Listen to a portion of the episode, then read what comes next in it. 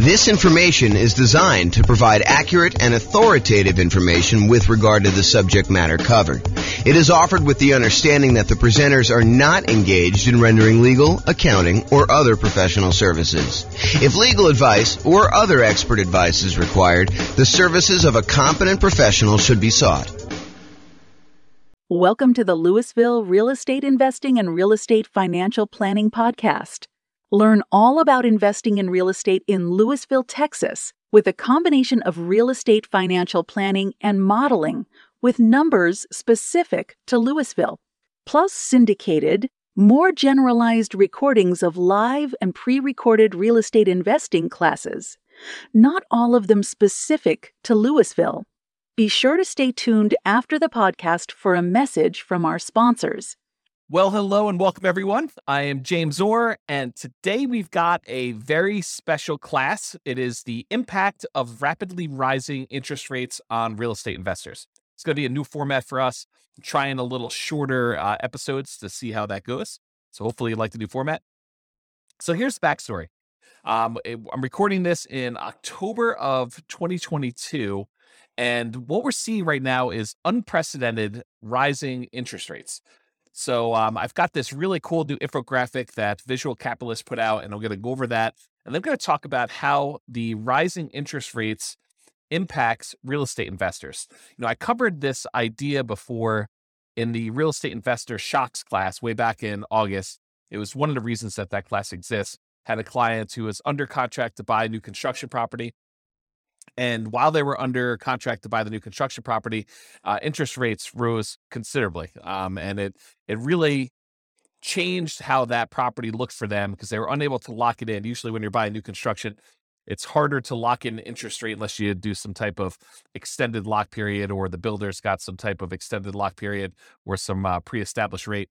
But if you're trying to do it with a traditional mortgage broker, a lot of times it's uh, more expensive to lock more than 60 days in advance. So they were floating their rate, thinking, oh, rates, you know, might go back down a little bit, but between while they're having the house built and when they're actually going to close.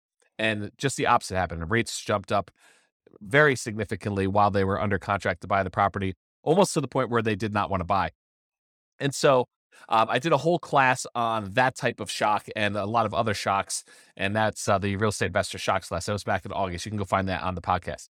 So we've seen interest rates going up at a rate that is unprecedented. And I'll show you some graphics about that here in a second. Um, and and one of the things that the question is is does this impact real estate investors and how does it impact them? And so we're going to start a conversation about that. I think this is much more than a single episode topic. I think that we're going to talk about what happens to real estate investors as interest rates rise um, as part of a theme moving forward. And so there'll be a bunch of other kind of classes and uh, modeling and I don't know, discussions on that topic, but this is kind of just us getting started. So, all right. So the chart that I have from Visual Capitalist goes over what's called the federal funds rates. It's basically what the uh, banks use in order to loan money to each other overnight. So it's not mortgage interest rates that were shown specifically, although the federal funds rates is very closely related in many ways to what a mortgage interest rate would be. It's not the exact same number, but if the federal funds rates go up, then it tends to increase mortgage interest rates as well. And if the federal funds rates go down, then that tends to impact mortgage interest rates too. And so what the Fed does, it actually um, sets these rates, which is what banks charge each other to loan money overnight, and therefore that impacts what the actual mortgage rates. So there, the Fed is actually impacting mortgage rates, but indirectly. So let's take a look at what the numbers are. So this is a zoomed in version of the visual capitalist uh, new image that we have here. So you can kind of see what's going on. But I'll go over and I'll tell you what's happening here. So this is 35 years of interest rate hikes. It kind of gives you a, a view of what happened over the last 35 years as far as the change in the effective federal funds rate uh, put out by the Fed and how they changed. And so what they did is they picked the last, let's see, one, two, three, four, five, six. They picked the last six times that the Fed raised rates very aggressively. And they wanted to show you, this is over the last 35 years, and they wanted to show you how quickly they did it. So all the way back in 1988 to 89, rates went up 3.23 percentage points in about one year's time. So over the course of a year, they raised rates 3.23% percentage points.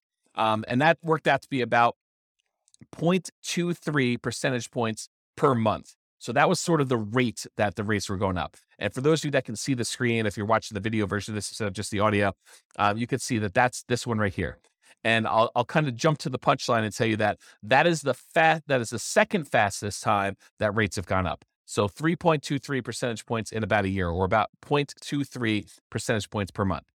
Then he jumped forward to 1994 to 1995, and rates went up 2.67 percentage points in about a year as well. And that worked out to be 0.22 percentage points per month. And that's this 1994 95 one, very close to that uh, other line there. And you can kind of see where it is, just not quite as high. And then in 1999 to 2000, rates went up 1.51 percentage points over 11 months. So a pretty big increase, but over a slightly shorter period of time. That's about 0.14 percentage points per month. And so that is the 1999 to 2001. That's this little blue line if you're looking at the video right there. And then the 2004 to 2006 period, rates rose about 3.96% percentage points over about two years. And so that was uh, 0.17 percentage points per month. And that one is right here, 2004, 2006. So that's a that's the largest increase we have on this particular chart but it was over a longer period of time. So the steepness of it, the rate of change of it is not quite as dramatic. And so that's right here, that one. And then in 2015 to 2018, this is remember after the global financial crisis, rates went up slowly and over a long period of time, about 2.03 percentage points over three years. So it took them three years, 2015 to 2018, to kind of have these rates go up. And it went up about a little over two points during that time. So that was about 0.06 percentage points per month. Now, we're in 2022, and over the last six months, we've seen an increase in rates of 2.36 percentage points. So as far as like magnitude goes, it's definitely not the biggest increase we've ever seen. In fact, we've seen one, two, three, we've seen three other periods in the last 35 years of history where rates have gone up more than this. Okay, so it's not just a, a order of magnitude problem that we're seeing that. But what we are seeing is the time period, the amount of time it took to increase that much is a new record. It's faster than any other time in history. And so we saw a 2.36 percentage point increase in 2022 uh, over six months, which is 0.4 percentage points per month. So what I did is I took the the kind of uh, rate, how how many percentage points it was going up per month, and I plotted them on a separate chart just so you could see the order of magnitude. So uh, 1988 to 89, it was 0.23. 1994 to 95, it was 0.22, just a little smaller than the 1998, 1988 one. Uh, 1999 to 2000, that was 0.14. Uh, 2004 to 2006, that was sort of like before the financial crisis, that was 0.17. And then in 2015 to 2018, it was 0.06. And these numbers, again, are the percentage points change per month during these massive increases. So it had to be a massive increase. And then we figured out how long that increase took to happen from its kind of trough to peak. And then we look at how, uh, what the rate of change is per month to find out like how severe it is. And then if you look at 2022, it's 0.4. So it's almost, not quite, but it's almost twice as much as the next two highest ones, 0.23 and 0.22. We're talking about 0.4. So what's what's been dramatic about this particular period of time is how quickly the rates have gone up. And it's not that the rates, you know, were it's not that we're seeing the highest change in rates that happened elsewhere. That was not our current time so far. And we, we may see an increase in rates from here. But it is the fastest we've seen this amount of change. And so we'll have to see kind of what happens. In that class, when I did the real estate investor shocks, I did talk about just having some historical perspective.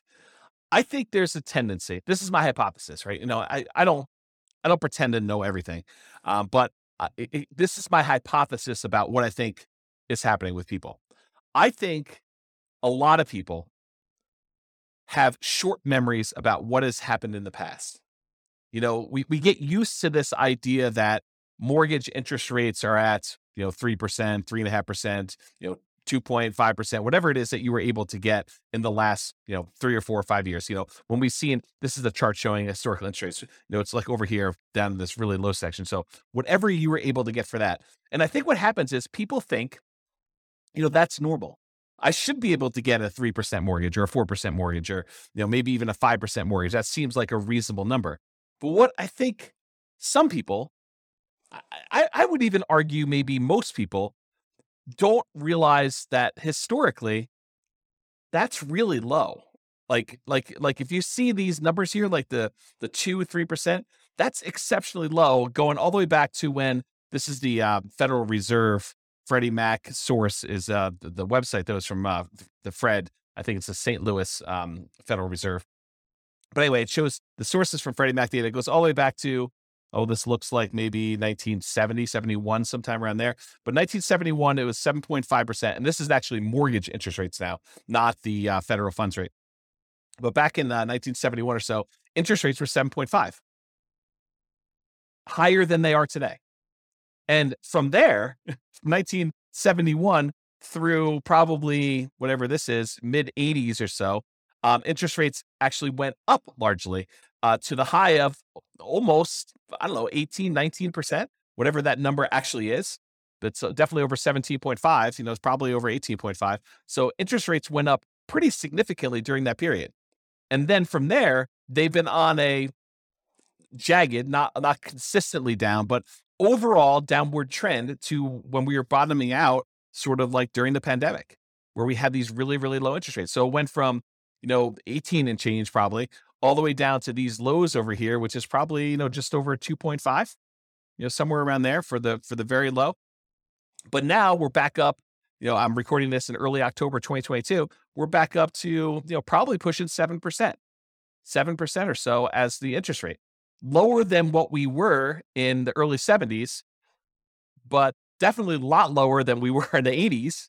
Uh, but you know, we're we're kind of used to this shorter period of time. Our our memories are kind of like short-term memories are kind of are are triggering off of, you know, we have it so bad now because you know, five years ago, interest rates were amazing. You know, there were these really low ones and now they're much higher. So we've seen the highest rates we had probably since I don't know if I kind of use my mouse to go over here.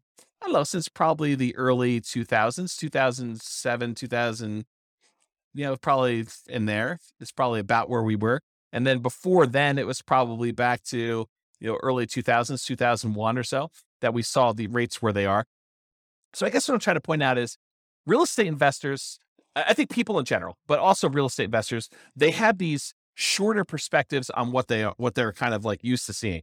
Uh, maybe it's like a recency bias if, if I kind of understand those biases correctly, which I'm not an expert on. But the the idea is that we tend to think about things that have happened in the past, and we think that that's normal. Well, maybe it's not normal. And so, as part of the discussion moving forward with this, is I want to discuss the impact of these rising mortgage interest rates and then maybe some really early on ideas. We we have a lot to cover, and I'm not going to cover it all today, but a lot to cover on this idea of like what we should be doing and how we should think about and what it looks like when these different types of things happens, like rising interest rates or uh, property values going down or more or rents going down or maintenance on property getting out of hand or you know all, all, of these sort of like unknown things inflation i mean we've got all, we got a lot of these things happening at the same time right now but overall, when you're thinking about making real estate investments and buying properties and rental properties and all those different things, these all have an impact.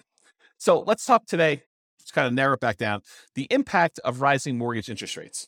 So the impact of rising mortgage interest rates, especially after significant price increases, because we're kind of coming off of a really hot real estate market in general, where a lot of people were bidding above asking price and prices were going uh, significantly above asking price and you know property values were increasing very rapidly. So when we see these mortgage interest rates rising and now we already had property prices that are up much higher than they were you know two three four five years ago and maybe we've seen rent increase but maybe not quite as much as we've seen these home prices increase and definitely not as much to uh, to kind of counteract the ability for the prices going up and the interest rates going up, such that the payments on those, if we finance those properties, to be able to support that particular property. So now when you have prices going up and rents going up, but maybe not quite enough to keep pace with the prices going up, and maybe now these really high interest rates, it can make it much more challenging to have positive cash flow on a property. And because of that, also to qualify to buy the next property and any additional future properties you're planning to buy. So if you were using something like the nomad strategy, where you're buying a property, moving in, living there for a year, and then after the year, converting that to a rental and repeating the process, you know, it's one of the strategies that a lot of folks use in order to minimize how much they need for down payments, get get better interest rates on their loans, and then they kind of buy a property, live there, and then they acquire as many properties as they want, repeating that process over and over again. But if you're trying to do something like that, then having these higher interest rates and higher prices and the rents not being quite as growing quite as fast as those two are growing in, in tandem, uh, that actually impacts your ability to qualify for the next property, making it harder. You may have to wait. You may have to put more down. You may have to buy down the interest rate. You may have to do a combination of those things. Maybe you have to do some type of other um, uh, increase their income on the rental property, like doing short term rentals or something like that. As just an example. So eh, to be able to do all of that in order to you know buy these properties and um, qualify for the new loans, these these rising interest rates are really impacting that a lot. So the question then becomes because I hear it's you know some of the rumblings going on. Uh, you know, is real estate investing dead? You know, interest rates are now seven percent. It doesn't even make sense to go buy a property with twenty or twenty five percent down anymore. It's really hard to get into cash flow, or they're really, really negative, or whatever happens to be happening in your market. And I personally think the answer to that is not at all. I do not think that real estate investing is dead. So, what does this mean for real estate investors? First of all, it's not the end of the world. It may seem like that, but I wanted to give you some perspective about these interest rates and how they've been really, really high in the past. And real estate investing was definitely not dead at that point. It is not dead right now. There are strategies that you can apply that don't rely on you or your customers getting new bank financing at all. Um, so, uh, first of all, you, you could do totally lender kind of uh, non contingent on the lender at all type strategies like going and getting owner financing. So now you're negotiating directly with the seller or wrap financing, taking existing loans. I mean, this is a great period if you're if you're willing, and, and not everybody's willing to do this, right? Some people just want to go buy a rental property, they want to work their job, they want to buy the rental property, put a property manager in place, and have that become a very passive stream. And they're not willing to go out there and negotiate directly with a seller to find a deal and do that. That's up to you. I mean, it's really up to you as to whether you want to do that strategy or not. But you can go find owner financing. You can do wrap financing where you have these existing loans over the last few years that have been really, really low. You buy those properties and you wrap the financing on that, kind of like a subject to, but you give the seller the right to foreclose if you're uh, unable or unwilling to make the payments on it.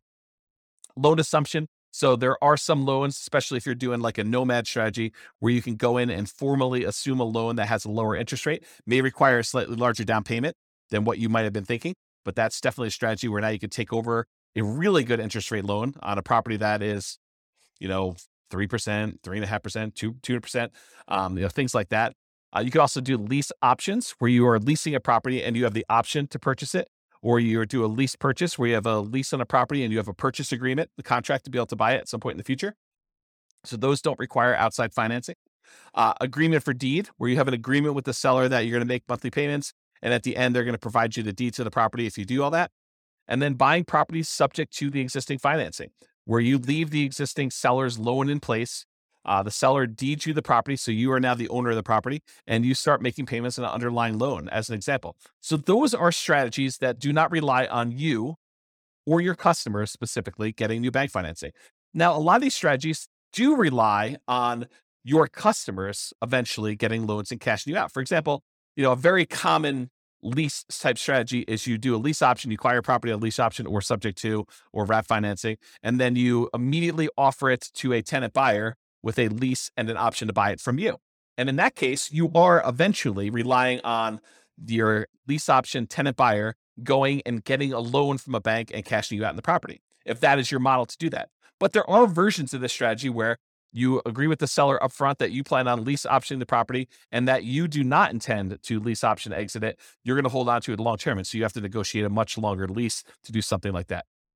So those are some examples of things that you can do that don't rely on you getting financing right now. And who knows what the future, right? I mean, I could try to make predictions and say, you know, I think interest rates are going to go up or they're going to go down or they, you know they're going to go back down to 3% or 2% or they're going to go up to 8% or 15%. You know, I, I could try to make predictions, but I don't know what's going to happen.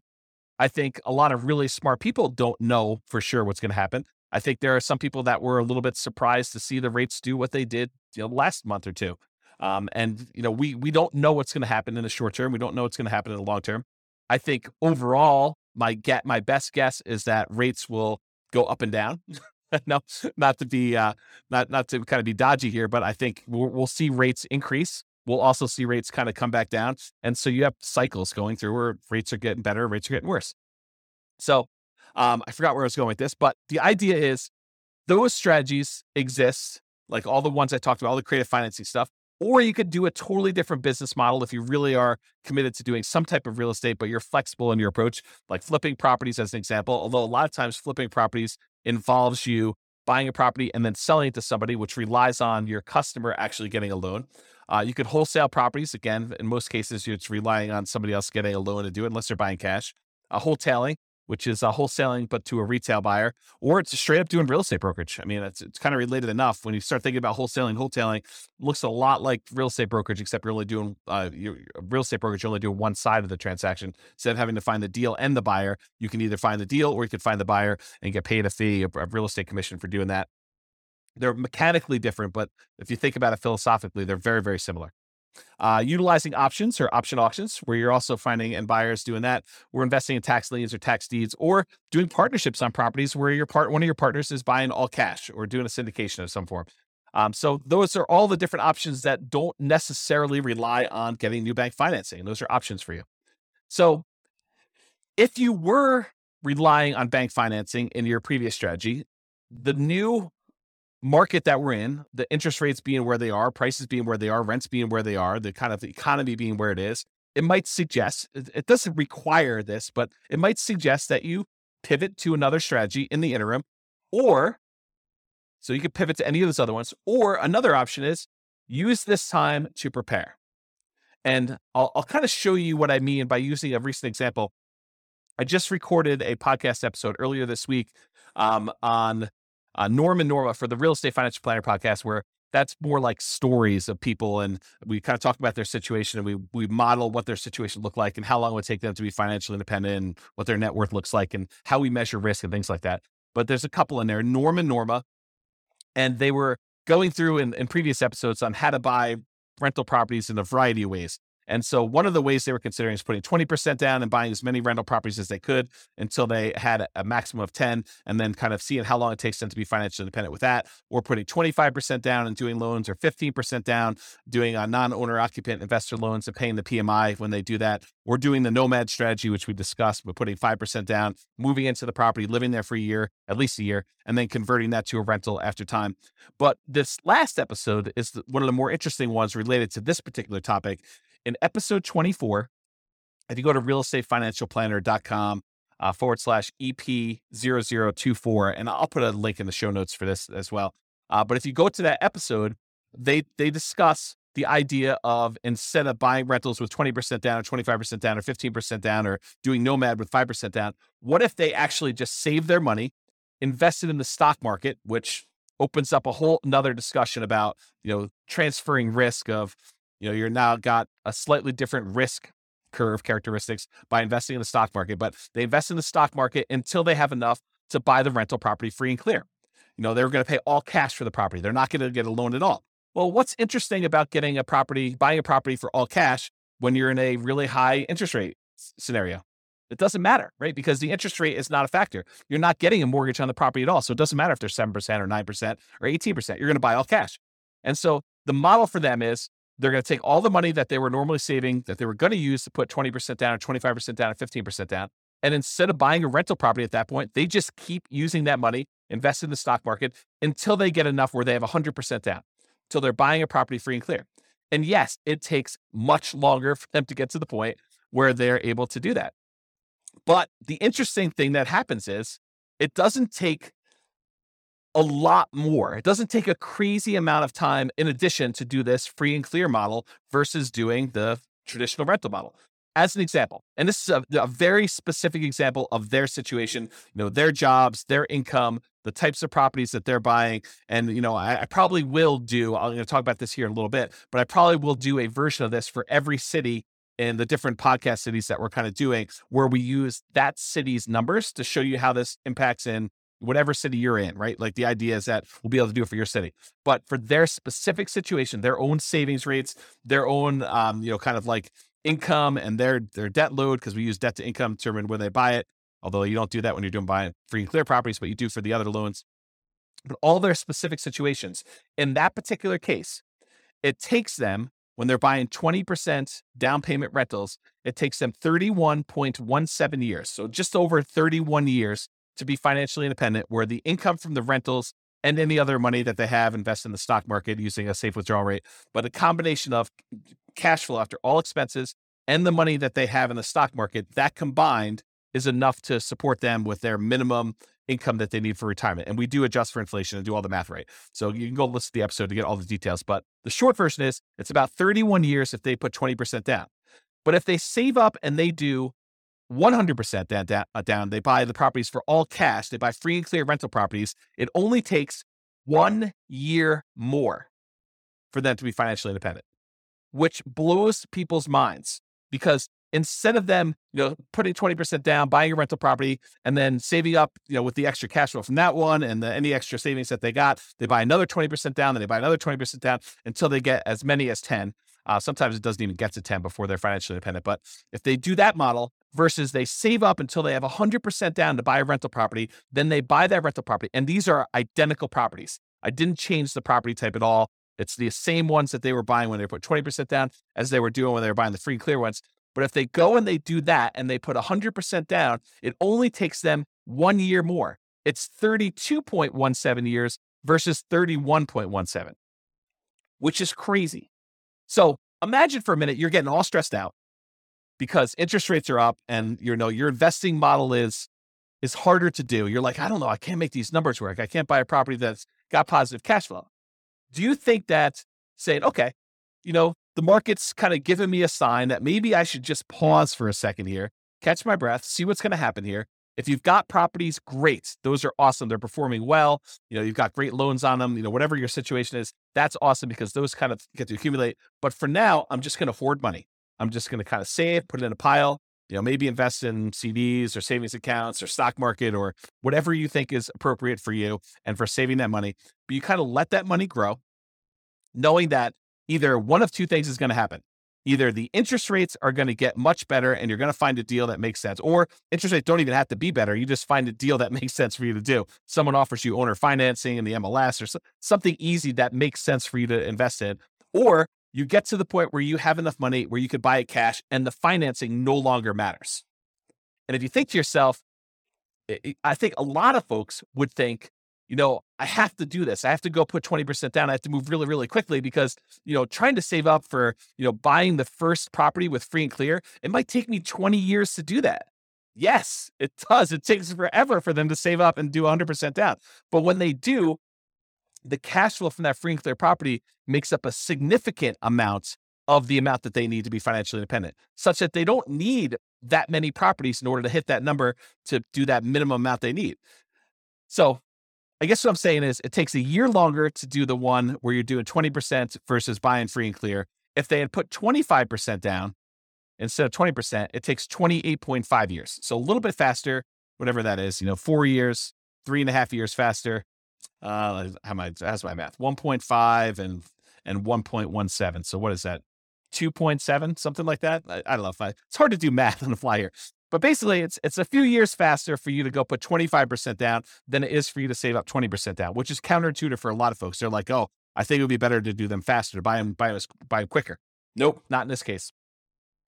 Um, so it's a little faster to do that. So that's whatever that is, four years faster than saving up and doing free and clear properties, but it's four years on the scale of 30. So it's, you know, percentage wise, it's maybe 10% ish you know, 15%, somewhere around there. You know, I, I started to do math on the fly, but that idea. If you put 15% down, it's actually slower. It takes you longer to get to financial independence if you put 15% down and pay PMI than if you go and you save up your money and buy your properties all cash. Craziness.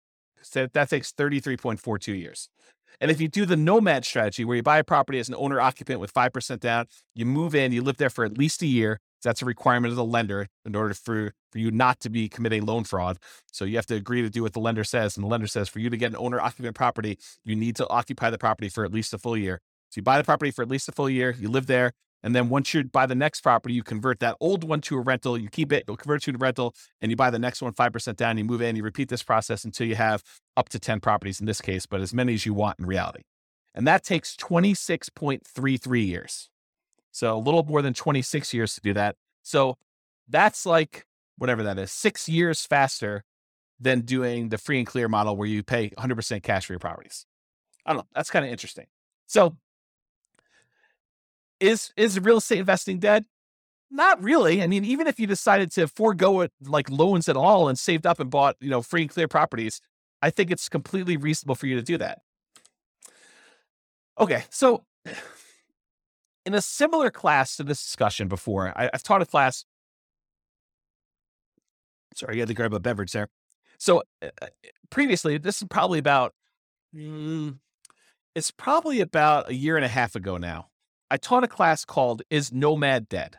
It was it's a class for nomads that had been buying properties every year or so, and they were they were wondering, "Hey, James, you know, the, the real estate market's going crazy. The property prices ha, ha, they're going up so so much. You know, and interest rates were getting up a little bit higher, not like what they are today, but they had gone up a little bit. So they're like, hey, you know, I can't quite get the deals I was getting. Um, you know, but and prices are way up, and there's bidding wars on properties where you know they were having to waive things in order to get their offers accepted that you probably shouldn't be waiving in general, like you know appraisals and inspections and you know all those things that you might want to keep in most of your offers if you can. I mean, they were in a market where they had to do that to be competitive, but in the ideal world, you'd want to keep those. So they had these bidding wars going on, and the inventory was really, really small. So they had a very limited selection of properties available. So you had all these different factors going on. People were asking me, you know, the strategy that you've been teaching for a while and that you've written that book on, you know, like what has happened is is this is this concept no longer valid? Is it dead? And I think this is as part of a bigger picture this is part of the challenge I have with real estate investing books in general. You'll you'll go read a real estate investing book, and by the time it gets published in print, a lot of the ideas in there they're dated, or or the person is writing about a strategy that they've been doing for the last 15 years in a market that you're not in, and you're wondering, will this work a today in our current interest rate and price and rent ratio kind of environment? And will it work in my market? And I think that's always been the frustrating thing, at least for me. I can only speak for myself. It's been frustrating for me to read a book and wonder, does this strategy work in my market with the current stuff I've got here? And so these people, even though I, a lot of them were in my market and they read the book, they're reading a book that's five years old and I'm using numbers that they don't seem like they're today's market because they weren't. They, you know, the, the price prices had gone up so much and interest rates were different and you know the, the market dynamics were different with the bidding wars and limited selection stuff. So they were wondering, hey, is this nomad thing dead? Is this something I can even do? And so there's kind of like the short version of the two hour class, which you can go watch the whole is nomad dead class. It's it's a pretty in depth dive into this particular topic. But in that class, we we uh, we basically determine this. This is kind of like the short short version we analyze the deal that you can get right now. So uh, in, instead of you looking at what the book said five years ago, you analyze what the deal would be if you bought a nomad property right now, and you look at what the expected return would be with really reasonable assumptions, like what you think might possibly happen in the future. Not going crazy, not saying, oh, you know, the market's been going up 12% a year the last three years. I'm going to use 12% for my appreciation. I don't think so. I mean, I don't think that's a reasonable number to use for doing any type of long-term modeling. Um, and so we talk about, you know, like what's reasonable in there, and and you go look at what your overall return might be buying that particular investment right there, and you should use something like, you know, the world's greatest real estate deal analysis spreadsheet, which you can go download for free. Just go to realestatefinancialplanner.com forward slash spreadsheet, and you could download a copy of that particular spreadsheet where you could do this analysis and you could see the overall return you're getting from your expectations of appreciation, how much the property might go up in value, your your your cash flow analysis. You know, how much will the property throw off in cash flow? And sometimes that's negative depending on what, what market you're in, uh, or the debt pay down return. You know, how much debt are you paying down on that property if you have a loan on it each you know year or period of time, whatever you're analyzing for, and uh, you know the tax benefits of depreciation. You know, how much tax benefits are you receiving um, by owning that particular rental property and having that? So you have a combination of appreciation, cash flow, debt pay down, and depreciation. And then the final thing it takes into account is also how much you had to invest and including like your the, the amount of reserves you need to set aside in order to be able to buy that property prudently. Because you don't want to go and say,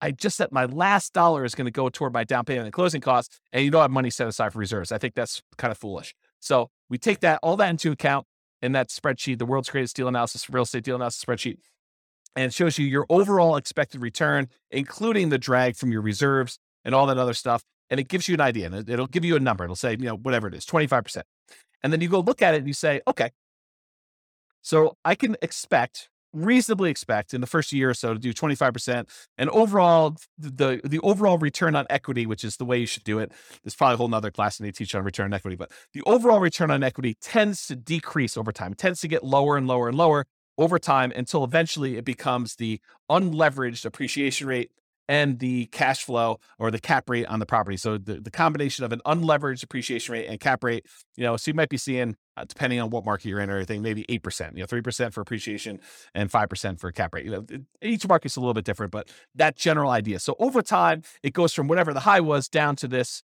cap rate plus unleveraged appreciation rate, which might be, you know, 8%. I'll give definitely do a detailed class on all that stuff. So if you're not following along, if you're following along, awesome, good for you. If you're not following along, just breathe, relax. We will get to all this stuff in other classes.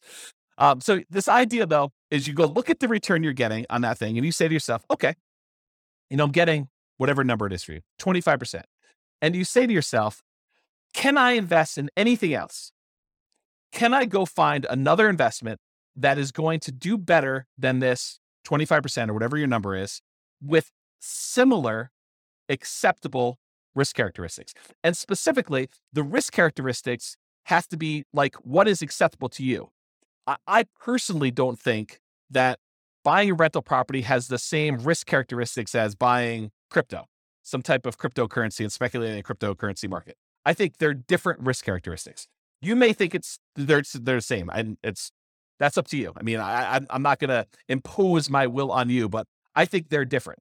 I also think that putting money in a savings account has very different risk characteristics than buying rental property. I think that savings accounts are less risky than buying a operating rental property business, which is what you're doing. Um, but you know, I do think buying a rental property and buying stock in a operating business are similar in some ways, right? In one uh-huh. way, you're buying stock ownership in a company that is operating. It's an operating business. When you buy a rental property, you're buying an operating business. I mean, the, the you're buying the business that owns the property and rents it out to tenants and has like operating expenses and everything else. So those are similar enough for me, but it's up to you. So the idea though is you look at the return you can get by buying a property right now, doing your analysis in that spreadsheet, seeing the number that you can get and saying, okay, with this particular number, is this is this something that I can go invest somewhere else and get this return or better? Because I'm not trying to tell you you have to go buy rental properties. If you do your numbers and your numbers look really, really bad, and you can go buy something else where you can make 5, 10, 15, 20, 25%, whatever it is, 100% return on your money somewhere else, then you have to go make that decision. And I'm not suggesting you have to go buy the 25% rental property or whatever the number is for you and uh, versus something else. I'm saying you look at it and you decide. You can't go compare it to what you could have made 5 years ago. You can't go read the old Nomad book and say, "Oh, but James, when you were buying those properties then, you were getting 80% return on your money." Okay, I was getting 80% back then. Today, the numbers are whatever they are 30%. Does that mean you shouldn't do it because you can't get 80% anymore? I don't think so. I look at that and I say, okay, I'm getting 30% if I do this. Can I do 30? Can I get better than 30% somewhere else? And you make that decision. That's sort of what applies today, right? You go analyze the property, whether it's nomad or not, you do the same thing. You go analyze the property and you ask yourself, can I do better than this somewhere else? Can I put my money to work in another investment that has similar acceptable risk characteristics to me? That I, that I can go invest in that uh, something else. Yeah. So, or, or maybe you have to change your investment strategy in order to find one that does have better than that. So instead of doing nomad, you do fix and flips, or you do short term rentals, or whatever it is that makes sense for you. Um, and and because the market has changed, sometimes you need to change your investing strategy or approach. For example, if you were buying deeply discounted distressed properties during the 2008 kind of like real estate crisis, that type of market doesn't exist today. It's it just that's not what the market that we're in. And it doesn't happen all the time. It's not like you can, if you go read the book in, you know, 2010 about people that made a killing in the 2008 real estate market and you're trying to look to implement that strategy, you're going to be pretty frustrated. You know, it may come back, but it, it doesn't exist right now. And so maybe you need to change your strategy and you look at what's the best thing I could do with the resources and the opportunities I have right now. And I'll add one other thing. So in that class, I kind of went over this framework of do the analysis, look at your deal, and decide can I beat this? Can I do better investing in something else? And you decide to do that. Um, but now I'll say another option, which I don't think I mentioned in there. I, I haven't listened to that class in a while, but uh, I, will add one additional thing, and that is you can wait. And I think the the confidence in waiting comes from that last slide where I showed you it doesn't take that much longer if you decide to go to the free and clear model and forego all this financing altogether. There are some strategies that are much faster than that, but if you're thinking I'm going to do 20% down versus I'm going to do this free and clear model, I think even if you had to wait 20 years to build up enough down payment to buy a property free and clear, which I don't think it's going to be that long, but I think it's prudent for you to wait on the sideline. I don't think it's unreasonable for you to say, you know, I'm just going to hold my money. Maybe I want it in the stock market. Maybe I don't. Maybe I want it in crypto. Maybe I don't. Maybe I want it in, the, in savings. Maybe I don't. Maybe I want it in something else. Whatever you decide to hold your money in, but you can hold it and just accumulate money with savings. Keep whatever investments you have, if that makes sense for you, and you can decide to wait for that. So that's what I'll say about that for now. Okay. So I, I think I hinted at this earlier, and it it's kind of come up a couple times for me. But my favorite part of real estate investing books and kind of like podcasts or whatever else, um, you know, audios about things is is kind of the analysis part. Um, you know, hearing about someone say, you know, I bought this property, then I bought this property, then I bought this property, and you know, it took me X amount of time in order to accumulate enough where I was financially independent. And uh, like that part of the book or that part of the story, or like hearing you know, a property that I own, to kind of increase in value, and it finally went to this, and my cash flow on it is this. Like those are the the exciting, juicy parts for me personally, and I'm sure everyone else has got their own little thing. But you know, once you get a certain basic level of understanding of how real estate investing works, you know, you, you understand mechanically how to do it. Maybe you bought a property or two or three, and and you kind of got the basics down. Yeah, you you pick up little tips here and there, but I think the part that I'm most excited about is the number side. I, I, don't know, maybe I'm weird that way. But anyway, the, the challenge I have with the numbers is number one, they were never for my market. I, I can't recall reading a book where when I was reading the book, it was for a market that I lived in. It's just never worked out that way. Either the prices were, you know, really, really expensive stuff, or, you know, they were buying really deeply distressed properties, or, you know, it's like all these different types of markets where it wasn't what I had there. Um, and as soon as they published it, it was out of date. And, and a lot of times it was out of date before they published it because they're writing about a strategy that they've been implementing for 15 years. And those 15 years are very different than what our market is today. And so they were never for my market. They were almost instantly out of date. And so what I plan to do is I, I will plan to solve that problem for folks by doing city specific podcasts. That's why there's all these different city specific podcasts. The content is largely the same, except all the analysis that I do is city specific. So no matter what city you're in, we will do analysis using your property prices, you know, your rents, your taxes, your insurance, like all those numbers that are specific to your city. We will use those to do our modeling. So if we say someone's going to do Nomad, we'll do Nomad for your city. If someone's going to put 20% down, we'll do 20% down for your city and we'll try to change the assumptions to be whatever they are for you. And I'll share the link to you. I'll, show you where I am, and I'm, I'm moving in this direction. So I'm doing a lot more of it, and it's going to get a lot better over time. But right now, you can see what we have. I'll put a link in the show notes. You can go look at it, and then just select your city from the list, um, and you'll be able to do it. Or I'll have the direct link in the in the the specific podcast. So I just upgraded the Real Estate Financial Planner server to be able to do more of this analysis. I had to, had to get a much bigger server to handle all the different analysis we're doing. because we're going to have you know 100 plus different models for each city. And so, you know, you have 300 cities that this starts getting really big with all the different data and you want to be able to compare them and all that stuff. So, and I'm gotta, I gotta work on the code to build all this. So it's to take time. I've got like a, a leisure, a leisurely pace, uh, you know, 20, 25 years or so, but it'll be a lot sooner than that for you to actually see some stuff. And there's a bunch of stuff done already. So it's not like uh, you have to wait for all of it, but I got a long timeline for getting all this stuff done there's no rush for me right now. It's sort of like a a semi relaxing sort of uh, quasi retirement sort of thing. So anyway, so you'll see all that. And the good news is if you go to your particular city and you're looking at the numbers, you're like, James is James is off his numbers. I mean, I don't know where he's getting these numbers from, but I live in this city and his numbers are really, really wrong. So if you go look at the numbers for your city and you feel like they're not correct, which is my very polite way of saying James is all hose. He's totally messed up in this, uh, which is, is absolutely possible since I am not an expert at every real estate market. So if you if you go there and you find out your numbers are wrong, you have at least two options, and I and, and to get them corrected. So number one, if they're wrong for everybody, if like my price point is off or my rents are really far off or something like that, just tell me, drop me an email, and I can go update them and rerun all the models. So our software allows me to go in there and I can just change the assumptions for whatever it is, and I'll rerun them all, and they'll be correct for everybody. Now you can go and everyone can go and do that.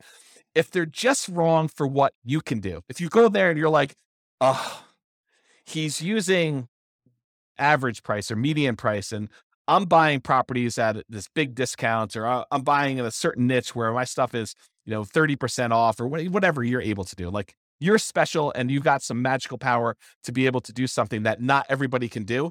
But it wouldn't be fair for me to change all those numbers just because you're you're able to do something miraculous, something exceptional.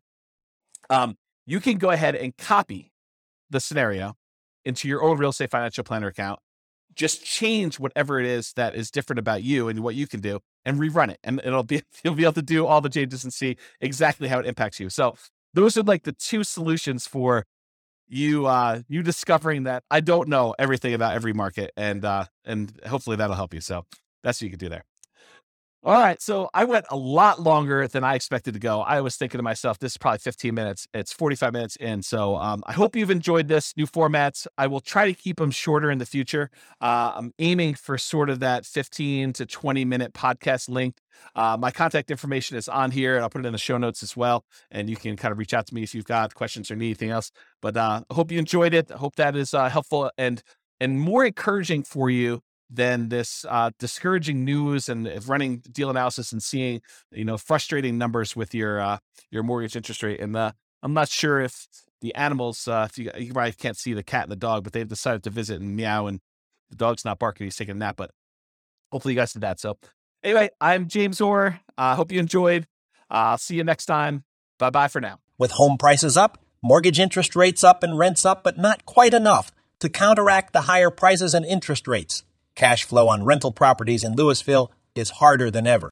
Book a call with the Real Estate Financial Planner to apply our proprietary 88 strategies to improve cash flow on your rentals. See the show notes for a link to schedule your call and improve your cash flow today. If you're a real estate agent, lender, or professional in Lewisville that wants to help our real estate investor listeners, consider reaching out to learn about collaboration opportunities with this podcast We'd love to add more value to our listeners by having you assist our investors buy, sell, and finance their real estate investments. See the show notes to schedule a call to discuss collaboration opportunities.